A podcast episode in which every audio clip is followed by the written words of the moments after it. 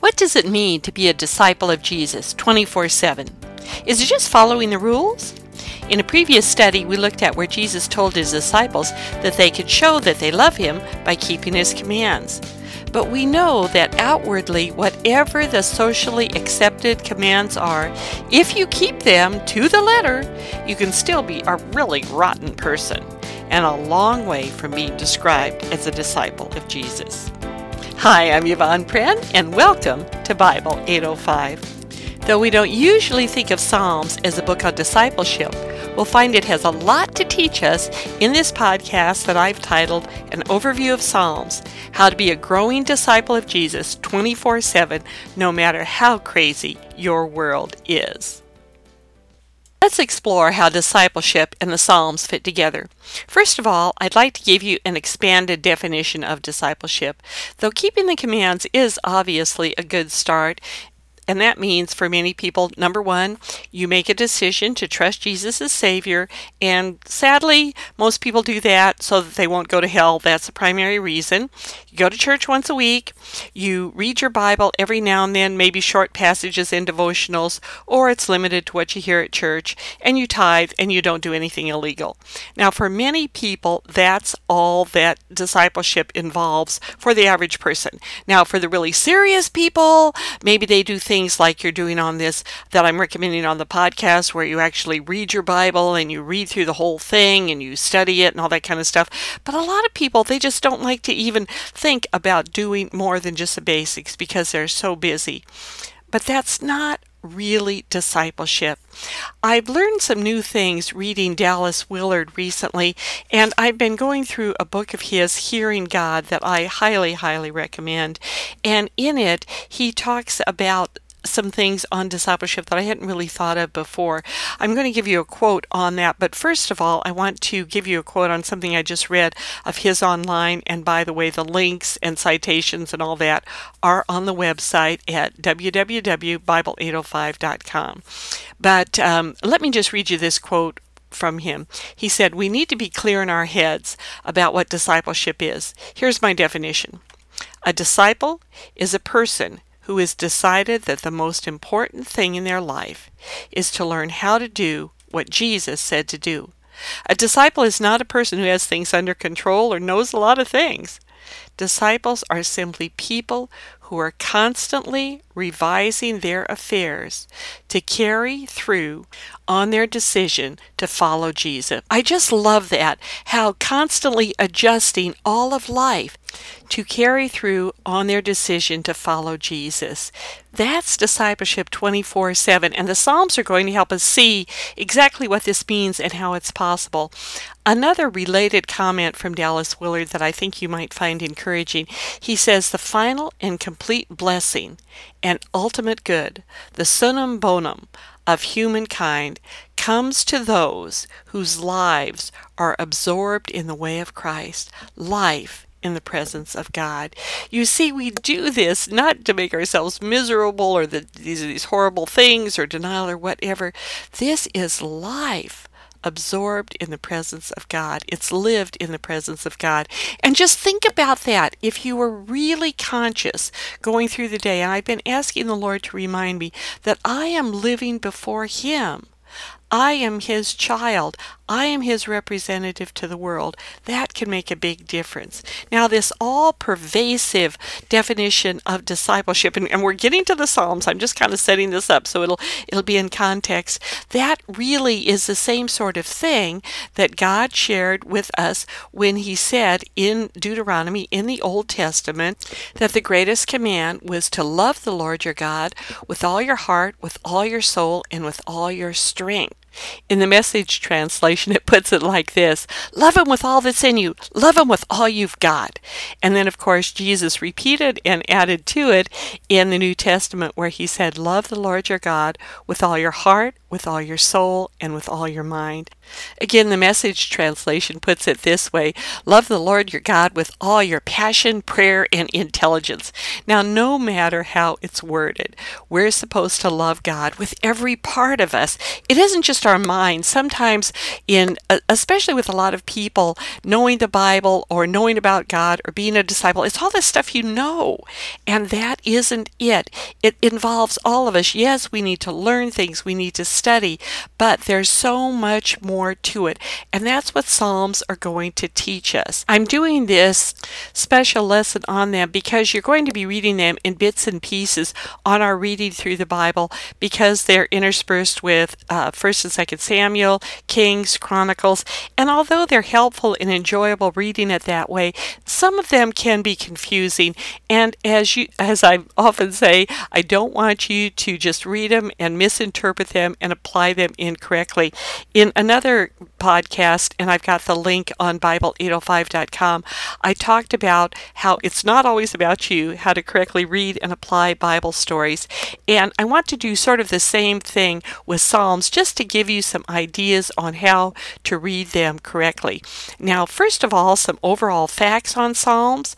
Then I will get into the types of Psalms, some different examples, and how each of them, some good applications, I hope, that they can teach us how to walk with God in our everyday lives. One of the first things as we discuss the overall structure and kind of an overview of Psalms is their poems. That's not a newsflash to many people, but they are poetry, and they're specifically poetry set to music. Now, music and poetry can be kind of difficult when we take into consideration different cultures. For example, language can be a real barrier. Psalm 119 was written as an acrostic, which what that means is every letter letter of the different sections corresponds to a letter in the Hebrew alphabet. Because of that, it would have made it easy for, or easier, that's a long psalm, uh, for the people to remember it, to memorize it. Of course, we're not reading it, most of us, in Hebrew, so that doesn't really help us a lot. Also, we call it poet we call them poetry but it's a different kind of poetry than a lot of people are familiar with particularly in america. We have a lot of poetry that rhymes and the psalms don't rhyme. They use parallelism and different uh, different techniques which really isn't all that important for you to remember but uh, just think of them as song lyrics. I think that helps helps people a lot. Music too just music itself um, the melody is very different for different cultures, what our ear is used to hearing, I thought about playing some of the Psalms that were sung for you on this podcast and maybe even in my Sunday school class. And then I listened to some of them online and I thought, I don't like how they sound. Um, and now that's just maybe me, but just the uh, being sung in their original way just was not pleasing to my ear. Now, my preference has absolutely nothing to do with the value of them, but the melody isn't what's important. And the thing that is so neat about all of them is the ultimate poet was God. And so, regardless of if there's some minor things in, in language or that we don't understand in the type of poetry or the melody, Psalms still deeply, deeply resonate with us and speak to our hearts because God created the human heart and his understanding, of course, transcends all boundaries, all cultures. Now let's talk a little bit more specific about some of the things about Psalms. The Psalms, uh, on the authors, David wrote the most of them. He actually wrote 73 of them. Moses wrote one, Solomon wrote either one or two of them. One was written by a, name, a man named Heman, one by Ethan, 12 by Asaph, and 10 by the descendants of Korah. Now, the time span is what's interesting on when these were written. the earliest ones, of course, if I say Moses wrote one, that was very early on. This is was written the same time the very first books of the Bible were written: Genesis, Exodus, Leviticus, Numbers, and Deuteronomy, the Pentateuch. Moses, who is the author of these books, also wrote a psalm. He wrote Psalm 90, and I'll read you just a few verses from that. It says, Lord, You've been our dwelling place throughout all generations. Before the mountains were born, or you brought forth the whole world, from everlasting to everlasting, you are God. And then it ends with, May the favor of the Lord our God rest on us. Establish the work of our hands for us. Yes, establish the work of our hands.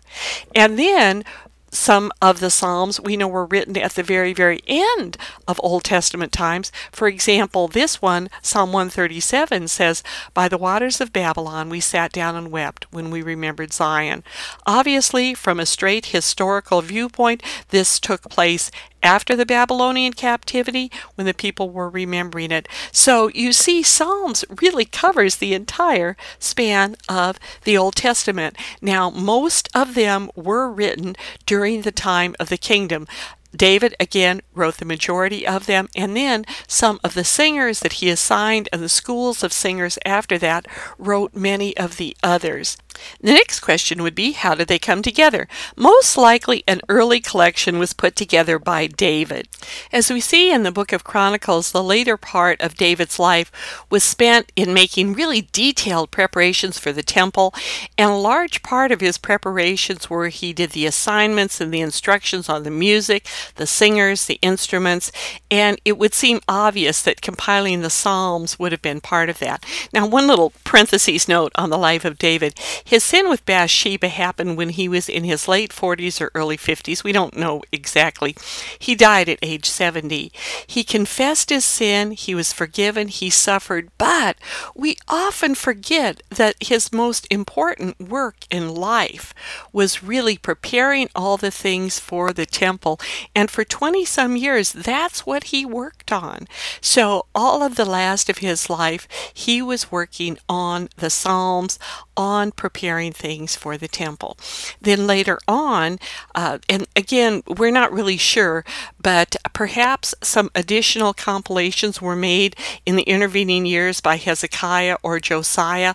Both of them were kings in Israel who led revivals, and a number of the writers shortly after David lived created additional psalms, and of course, David wouldn't have included them in his thing because they wrote slightly after him.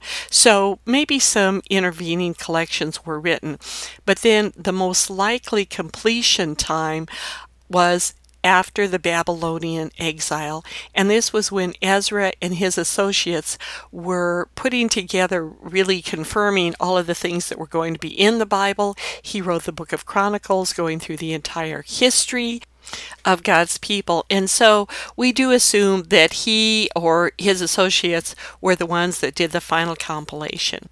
Overall, the Psalms are prayers and hymns that are addressed to God and used most frequently in corporate worship in Israel in the past and today. However, they're written by individuals retelling their experiences, their walk, their living with God. It's this part of Scripture that I think in the whole Psalms, what they help us with the most is that they bring every part of human life before God. When they're angry, when they're sad, no matter what it is, God enters in, He helps, He protects, He encourages. Now, there's lots of different ways to divide the Psalms Psalms. We're just going to, and every commentator that you read, they have a different way of dividing them, and they're all valid, and some of them divide them into really narrow categories. But I'm just going to focus on four different divisions I'll tell you a little bit about these. I will read a passage or two, and then I'll give you some comments and application. I'm going to talk about Psalms of Praise, Psalms of Lament, Psalms of Salvation History, and what are called imprecatory Psalms. Those are the ones that we really have problems with because they say really mean things, but we'll we'll get to them in a minute. One more thing before we get into them. I just realized this is very important, and that is when you are reading and applying the Psalms, you must read the whole psalm. Many of the psalms in each each chapter, each each psalm, they're a progression of either an idea of praise or an event or of an emotion that often starts with abject pain or questioning or fear to a very confident and quiet Trust in God and praise at the end.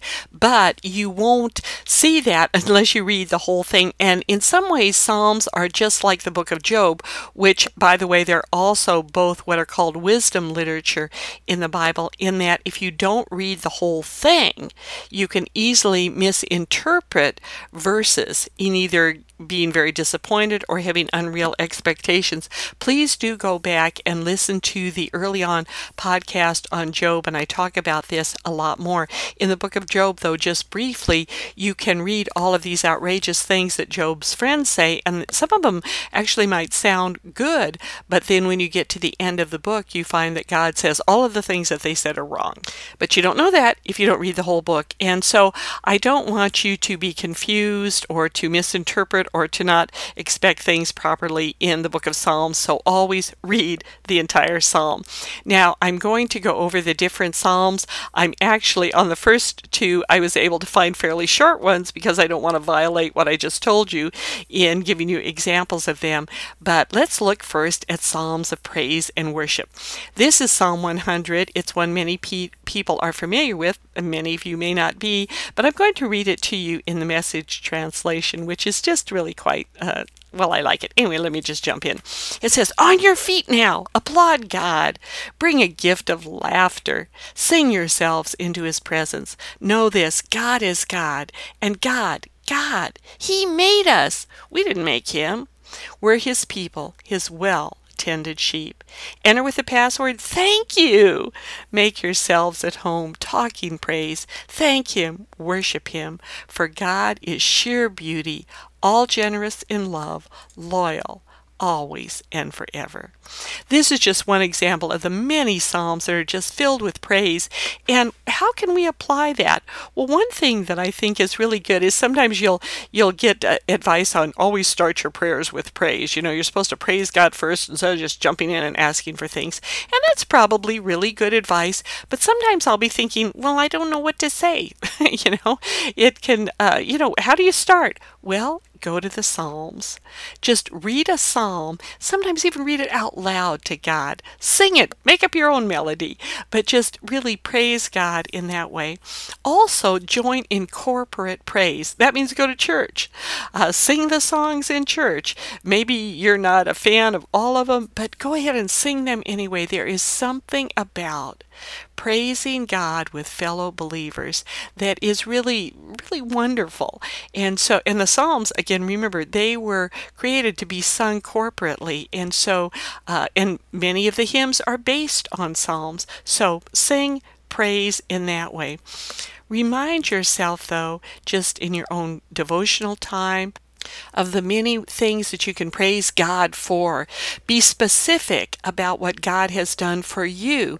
You might think about creating a thankfulness journal. Many, even secular uh, psychiatrists, talk about how valuable this is, where every day you write down the things that you are thankful for. And as a Christian, then write down also thank God for them because He is the one that has given you everything.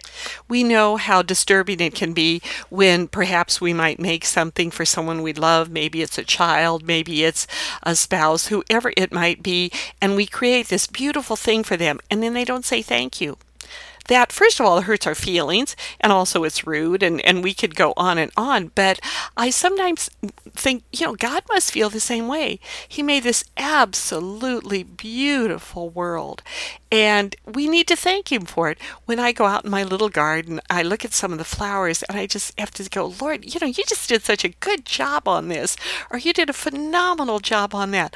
I live near the ocean and it's it it astounds me. Every time I go by it, I just say, Thank you, Lord. This is so incredibly wonderful. So we want to praise God in the way that the same the same Psalms of praise teach us to do that.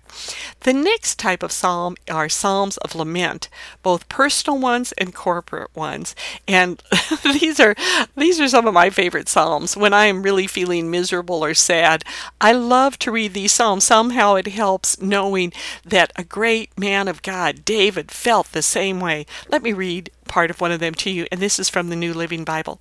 Oh God, defend me from the charges of these merciless, deceitful men, for you are my God, my only place of refuge. Why have you tossed me aside? Why must I mourn at the oppression of my enemies? Oh, send out your light and your truth. Let them lead me. Let them lead me to your temple on your holy mountain Zion. There I will go to the altar of God, my exceeding joy, and praise him with my harp. O God, my God. O my soul, why be so gloomy and discouraged? Trust in God. I shall again praise him for his wondrous help. He will make me smile again, for he is my God. Now, this psalm was written, of course, thousands of years ago, but who doesn't have to deal with merciless, deceitful people today? And God is often our only refuge. There's a similar pattern in these songs of lament, where first of all the psalmist expresses honest discouragement and questions. But the psalm doesn't stop there, it progresses to a renewed trust in God. And an application for all of us is we can do the same. Just lay out all of your concerns, all of your problems, all of your questions before God. Voice your fears. He is not shocked. He already knows what's going on, but He won't be upset with you. He won't be angry. He says, you know, pour out your heart to me. And the Psalms show us how to do this. But after that, get with other Christians. You notice that he has all these questions, and then he says, But I went to your temple. And a lot of times, if we're just by ourselves, we just get deeper and deeper and deeper into a bad attitude or sadness or fears or whatever. But sometimes just showing up for church or a small group, or it doesn't even have to be a specifically church thing, getting together with another believer, this can greatly, greatly encourage us. Focus on the promises of God. Remind yourself of them and not your And remember, too, in the New Testament, it says, in everything give thanks. And that's something that the Psalms would echo. It's great advice to get out of the really dreadful situation we're in. Maybe circumstances don't change, but our attitude can change greatly. And we can praise God with the psalmist while we wait for God to do whatever He's going to do to resolve our situation, whether it's in this life or if we're disappointed here, we know that it will be resolved in eternity. The next type of psalm are psalms of salvation history. This is retelling all or in part the history of Israel and lessons from it it. Psalm 107 is a really good example of this, and I'll read you, it's a really long one. I won't read you the whole thing, but I'll read you a good section of it where it says, Let the redeemed of the Lord tell their story. Those he redeemed from the land of the foe, those he gathered from the lands from east and west, north and south. Some wandered in desert wastelands, finding no way to a city where they could settle. They were hungry and thirsty, and their lives ebbed away. Then they cried to the Lord in their trouble, and he delivered them from their distress. Some became fools through their rebellious ways, and suffered affliction because of their iniquities. Then their numbers decreased, and they were humbled by oppression, calamity, and sorrow. He who pours contempt on nobles made them wander in a trackless waste, but he lifted them out of their affliction and increased their families like flocks. The upright see and rejoice, but the wicked shut their mouths. Let the one who is wise heed these things and ponder the loving deeds of the Lord. And you see this pattern of God promised Israel to deliver them, they sin, he delivers them, they obey him, they have blessings, they sin, he punishes them. And this is what the Psalms of, of salvation history go through again and again. And an application for us, I think, is to look at our history. Some of our history is probably good, some of it isn't. Mine had both, as probably many of yours do in my own personal history on the one side, I had a wonderful, wonderful, godly grandmother, a Mennonite heritage. Uh, mine can be traced back to all sorts of, of persecutions and then going from one nation to another and then finally settling in America. And my family on the one side knows this, the entire salvation history, and it's a wonderful, wonderful heritage that I have. And I look back on that, and it gives me something to look up to. And then on the other side of the family, mm, not so happy. Um, uh, alcoholism, disease, a lot of, you know, very difficult and hard things. And that kind of gives me something to watch out for. But looking at our history, I think can really help us decide the history that we want to leave in our life for those that we love, that we care about. So take some time to evaluate your life. God can always change it. He can always make things better. He can always give give you a well, as he promises, a future and a hope. But it doesn't hurt sometimes to be like the psalmist to look back and to consider that. By the way, that's one of the fewest of uh, types of psalms, so it's not something you want to spend all your time on, but I think it is a good example for us. Now, the next category, this is the one that most people really have problems with, and even if it doesn't bother them, they should, because we need to learn how to read these correctly, and that is with what we call the imprecatory psalms. As I said earlier, there's a whole range of emotions in Psalms. So, in addition to praying to God for, you know, when we're sad or praising Him when we rejoice, we have imprecatory Psalms. And the meaning of that, it means to invoke or call down evil or curses upon a person. And an example of this is Psalm 37, uh, 7 through 9, where it says, Remember, O Lord, what the Edomites did on the day Jerusalem fell. Tear it down, they cried. Tear it down to its foundations daughter of Babylon, doomed to destruction. Happy is the one who repays you according to what you have done to us. Happy is the one who seizes your infants and dashes them against the rocks. Is that in the Bible?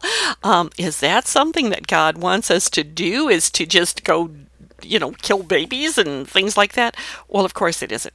This is where we need to really understand the imprecatory Psalms and the things that we need to understand about them. Gordon Fee has some really excellent material on this in his book, How to Read the Bible for All It's Worth. And, and let me sort of reword what he says. But he talks about how anger is an emotion given to us. And in an, another commentator that I read said that we um, we sometimes think all anger is bad, but it isn't. God, of course, has very righteous anger that is His justified response to sin. Now, of course, those of us that are human, we can't say we are always justified in our anger. So, what do we do? We honestly express our anger to, to God, how terrible we feel, how horrible we feel But here is the important point. You take your anger and hate to God, but you ask Him to deal with the people, and you stay out of it. If you'll read carefully all of these Psalms that have these different curses and are calling down bad things, the psalmist always says, God, you do it. God, you do it. You cause this to happen. You cause that to happen. Now, of course, we do not tell God what to do. But these Psalms tell us it is perfectly okay to express real hurt and anger at what happens. There are a lot of evil things that happen in our world. Sometimes we can do something about them and, and we need to. We are told to defend the weak and the, the fatherless, the alien and the orphan. The Bible again and again says we are to be kind to these people. We are to support them. We are to care for them. But there are many ways that we we have to stop with what we're doing we, we just can't go any farther where we personally want to seek revenge or go after someone. And it's hard to know that balance. I, I know I've, I've experienced it in my life but there's often a point where we, we can do the positive things but then when when we want to veer into where we're the judge and jury, where we're the one who punishes, that's when we take it to God. Let God take care of justice against those who misuse us. That's what the imprecatory Psalms are all about. Sometimes this is the greatest way we can trust God because we want evil taken care of. We want it taken care of now, and we would really like it if we could do that. But that's not our call. And I have found in my own life when I have left something in the hands of God, even if it was really, really hard to do, He takes care of things. And sometimes in a much more creative and, shall we say, strong way than I ever could have thought of. Now, let's look now at just some overall applications for the book of Psalms. Every emotion in our life, the good, the bad, the in between. The Psalms teach us that they're all part of our life lived before God and growing as His disciple. One of the things that the book of Psalms teaches us that is so important is there's really no distinction between the secular and the spiritual in life. Most of the Psalms were written by a man who was a shepherd, he was a soldier, he was a king, he was a warrior, he was an administrator he was a planner of a building and this whole process of temple worship. The Psalms are not written in a vacuum, devoid of life and without any meaning or realism, just by some ivory tower uh, person writing nice things about God. No. They are written by people who lived knowing that there was no distinction between the secular and the spiritual. You see, when we become a Christian, we enter into a new kind of life where God wants to touch and influence and be part of every corner of it. Psalms really show us how to do that. You see this with David's life. Let me give you, let's just go back to him as a specific example. He was constantly writing the Psalms, and what a great contrast with Saul and the other kings who were consumed by jealousy and power and battles and hatreds and connivings and all these kind of things. David apparently was just in every phase of his life. We have Psalms when he was very young. We have his experiences as a shepherd in Psalm 23, where he says, The Lord is my shepherd, I shall not want. And we all love that psalm. Then, when he had his years, many years of running from Saul, one of the things that he reflects on in Psalm 34:19 during this time, he says, The righteous man may have many troubles, but the Lord delivers him from them all. And then when he sinned and he committed adultery, he murdered a man, his son dies, he goes to God and he says, Have mercy on me, O God. According to your unfailing love, according to your great compassion, blot out my transgressions, wash away all my iniquity, cleanse me from my sins. And in between and before and after, he has many psalms of praise, lament, a number of them we have some idea, but many of them we don't know when he wrote them, but we know that his whole life was lived before God in ways that he records for us and that we can learn from and that we can emulate in our life. So, finally, a few suggestions. Don't be afraid of any emotion, any question, any fear, any anger in your life. Share them all freely with your God. Read and think about the Psalms, even after this reading schedule. Now, the Psalms is one of the few books that it's okay for you to jump into individual chapters. You can do that any time of the year, anytime you want to. You can jump into individual chapters, but you must read the whole Psalm. Usually, I don't recommend that at all because so many things can be taken out of context of an entire book. But Psalms is different in that way. So you have my permission, not that that means anything, but just read them at any time for your encouragement or to praise or however you want to use them. Consider journaling and consider writing your own psalm. Only you and the Lord have to see it.